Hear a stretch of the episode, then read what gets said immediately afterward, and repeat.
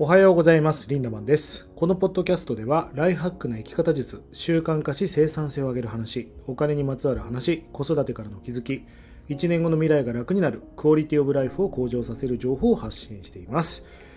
えーこのポッドキャストでは、まあ、第二領域と言われている、まあ、人生にとって重要だけど、緊急ではないこと。まあ未来を変えようと思ったら緊急なことばっかやっててもしょうがないわけですよ。未来にとって重要だけど緊急性がないこと。まあそんな時間にしていきたいと思いますので今日も第二領域を積み上げていきましょう。そしてね、スタイフのアプリをまだダウンロードされてない方はぜひスタイフのアプリをね、ダウンロードして聞いていただけるとアーカイブも1.5倍速とかで聞けますし、えリアルタイム配信の時はコメントもできますのでぜひこの機会に、えーダウンロードしてね、登録をしてみてください。え僕はですね、今日大阪から名古屋に移動してまいりました。え今夜はね、えートークライブがありまして、まあ、今あのホテルにチェックインしたので、まあ、録画配信をしているんですが昨夜はね大阪で経営者の会に参加していましてまあレベルが高い方たちと会話をしてきました。まあハイレベルな会話をしてると本当に面白いですよね。まあなんかその月収100万円以下がいないわけですよね、まあ、100万以上の人たち少なくともそれぐらいのレベルの方たちと、まあ、お話をしてきましたが本当に刺激にもなりましたしえ学びもたくさんありました、まあ、そんな時間もこれからも過ごしていきたいなと思います。えそれから僕はですね名古屋のマリオットに今移動してきましてえ今回かなりちょっと高層階なのでやっぱりちょっとこれ回線が心配だということで今回も録画配信をしていきます。しっかりと第二領域の時間にしてね未来を変えていきましょう。まああの呪術風に言うと領域展開がまあ大事ですよね。えー先日ある人の投稿でねこんなことが書かれていたので今日はそのテーマに沿ってお話していきたいと思うんですね、えーが頑張ってるやつが頑張らなくていい。自分らしくね。と言って頑張ってないやつをかもる構造になっていないかと。いやこれどういう意味か分かりますかね？めちゃくちゃ頑張ってるやつに対して頑張らなくてもいいんだよ。自分らしく生きていくんだよ。と言って頑張ってないやつからお金を搾取するという構造があるよなと。まあそういうインフルエンサー確かに多いですよね。これは本当にそう思います。まあ今日はこのことについてちょっと深掘りしてね解説していきたいなと思うんですがまあ本屋に行くとさ今売れてる本っていうのはまあ頑張ってはいけないとかあなたがあなたらしく生きるとか好きなことを仕事にするとかまあこんな本が売れていますよねこれさっきのロジックで言うとこういうことですよ。まあこの手の本は売れるわけですよね。例えばこれ血を滲むような努力をすれば成功する。血を吐けみたいな本なんか誰も買わないじゃないですか。死ぬ気で頑張ればお金が稼げる。まあそらそらそらそうやろっていう。まあこんなタイトルの本は売れませんよね。まあ僕も出版をしているので分かりますが、本っていうのは何のために売っているかというと、本を売るために本を売ってるわけですよ。まあ変な究極的な言い方をするとそれが正解かどうかよりもやっぱり売れる本を売るっていうのが出版社も一番重要なポイントですよね。売れなかったらだって返本を食らうわけだし赤字になっちゃうから売れる本を出さないと出版できないわけ。だからいいところだけを切り取っちゃダメなわけですよね。例えば好きなことだけやってまあそうやってインフルエンサーみたいな人は情弱をカモにしていく構造が本当にあるなと思うわけですよ。まあ本で言うんであれば夢を紙に書けば叶う。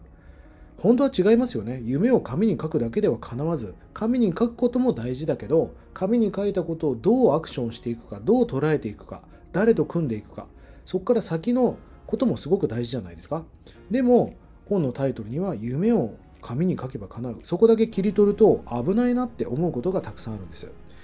えー例えばねさっきも言ったように頑張ってはいけないとかあなたがあなたらしく生きるとか好きなことを仕事にする。まあじゃあこれが嘘なのかっていうと実は嘘でもない。これ本当のことなんですよね。だから嘘じゃないわけです、まあ、なのでこの組織構造っていうのを紐ほど解いてね。まあ今日は深掘りしていく必要があるんではないかなと思うんでちょっと一つずつ解説していきたいなと思います。まあ例えばさ頑張ってはいけない。みたいなことを言ってる人いるけどこれはどういうことかっていうとあの人は夢中になって頑張ると頑張ってるという認識がなくなっていく。という僕は意味合いじゃないかなと思うんですあの例えばさ恋は盲目で毎日毎日寝ずで彼氏に会いに行ってる人がいたとした時に周りから見たらめちゃくちゃ頑張ってるじゃないですか。でも本人に聞いてみたらいやいやいやいやもう会いたいんですみたいな。溢れ上がってるその夢中な本当に恋は盲目になってるわけでしょ。本人は頑張ってるとは思ってないわけです。まあ例えば僕の周りでビジネスで成功されている方も共通して言えることはもう狂ったぐらい頑張ってる時期があったんですだからその人は頑張らなくてもいい生き方をしてるわけですよね。ちょっと炭酸を飲みすぎてゲップをしてしまいましたが、本当にそう思うんですよね。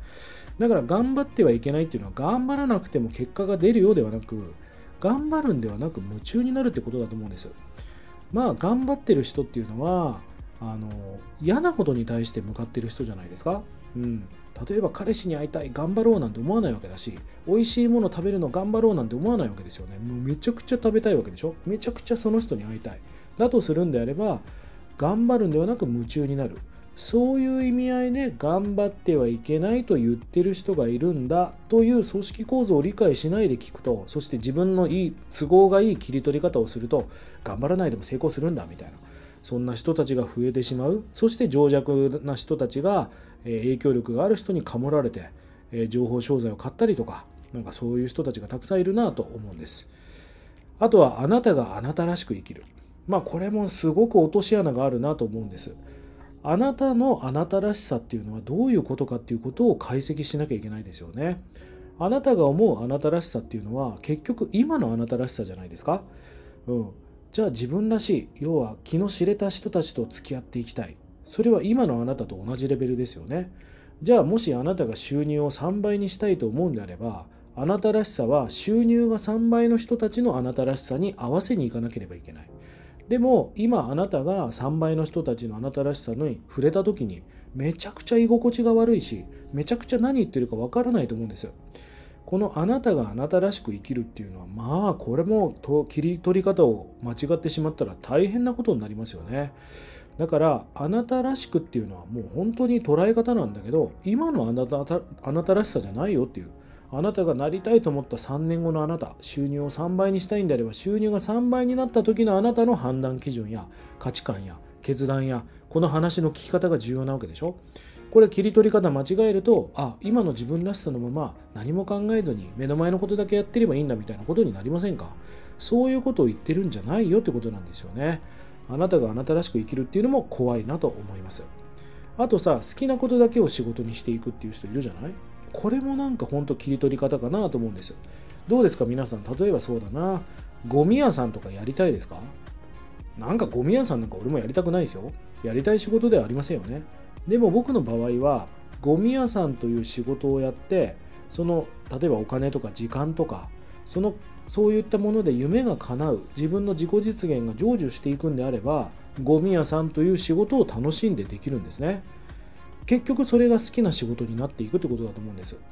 その仕事の内容が好きかどうかという意味合いもあるのかもしれないけど俺は、えー、そのやりたいかやりたくないかではなく必要な仕事だよね。自分の未来にとって自分の夢にとって必要な仕事をやっていってそれが成就するんであれば結果それがどうであれ好きな仕事になっていく。まあ僕なんかが例えば若い時にバックパッカーをやってる時は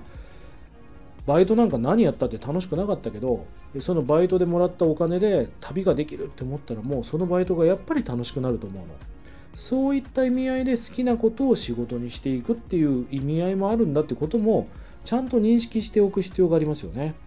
どうでしょうね。例えばネイルが好きだからネイリスト。まあそれも悪くないとは思うんだけどもし皆さん2択あったらどっちがいいですか？人の爪を一生塗り続けるという人生と世界中のネイリストから自分のねいい感じの爪に塗ってもらう人生があった時にどっちを選択しますか？まあ例えばエステスパでもいいですよね。人の体を一生もみ続けるという人生と世界中のスパに生き続ける人生があったらまあ人によるかもしれませんが俺は世界中のスパに行きたいですね。ベンツを売る人生とベンツを乗りまくれる人生があったら僕はベンツを乗りまくりたいと思ってますねまあ好きなことを仕事にするっていうのは本当に解釈一つでこれぐらい大きく変わっていくので、まあ注意が必要かなと思っています。世の中の社会構造がそうなってる以上さ、やっぱりロジックっていうのを理解しておくのは大切なことですよね。いや、今日も冒頭に話したように、インフルエンサーのやっぱりカモにならないように気をつけていく。これは大事なことですよね。いや、本当に世の中の社会構造、組織構造、その構造を見ると、本当にうまくできてるんですよ。本当に弱者が強者にお金を取られてるしその人たちのロジックに振り回されてるわけですよねまあファッションもそうじゃないですか今年の冬はこんなトレンドでいくっていうことを一部の影響力がある人が決めてそして業者が大量に生地を購入してみんなそのトレンドに合わせて洋服を出していくということは一部の権力者が、えー、裾野が広い一般人に対してやっぱりそれがビジネスになっていくわけですよね。うんえー、まあそういったねことを意識しながらぜひね皆さんも、えー、未来のライフハックのために対応していってほしいなと思っております。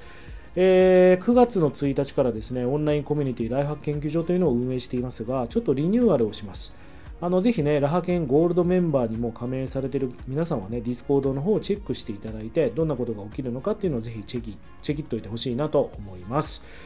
えー、これからね、1年後の未来をより良くするための情報をこれからも発信していきますので、引き続きこのポッドキャスト、そしてまあ、オンラインコミュニティの方も含めまして、え X とかね、インスタグラムとか様々なコンテンツも配信していますから、え活用していただいて、最高なライハックを探求していきたいなと思っております。え下の概要欄に LINE オープンチャットの URL を貼っております。え参加されてない方はぜひ参加してください。取り上げてほしいテーマやお題なんかがありましたら気軽に気軽にね、コメント、DM をよ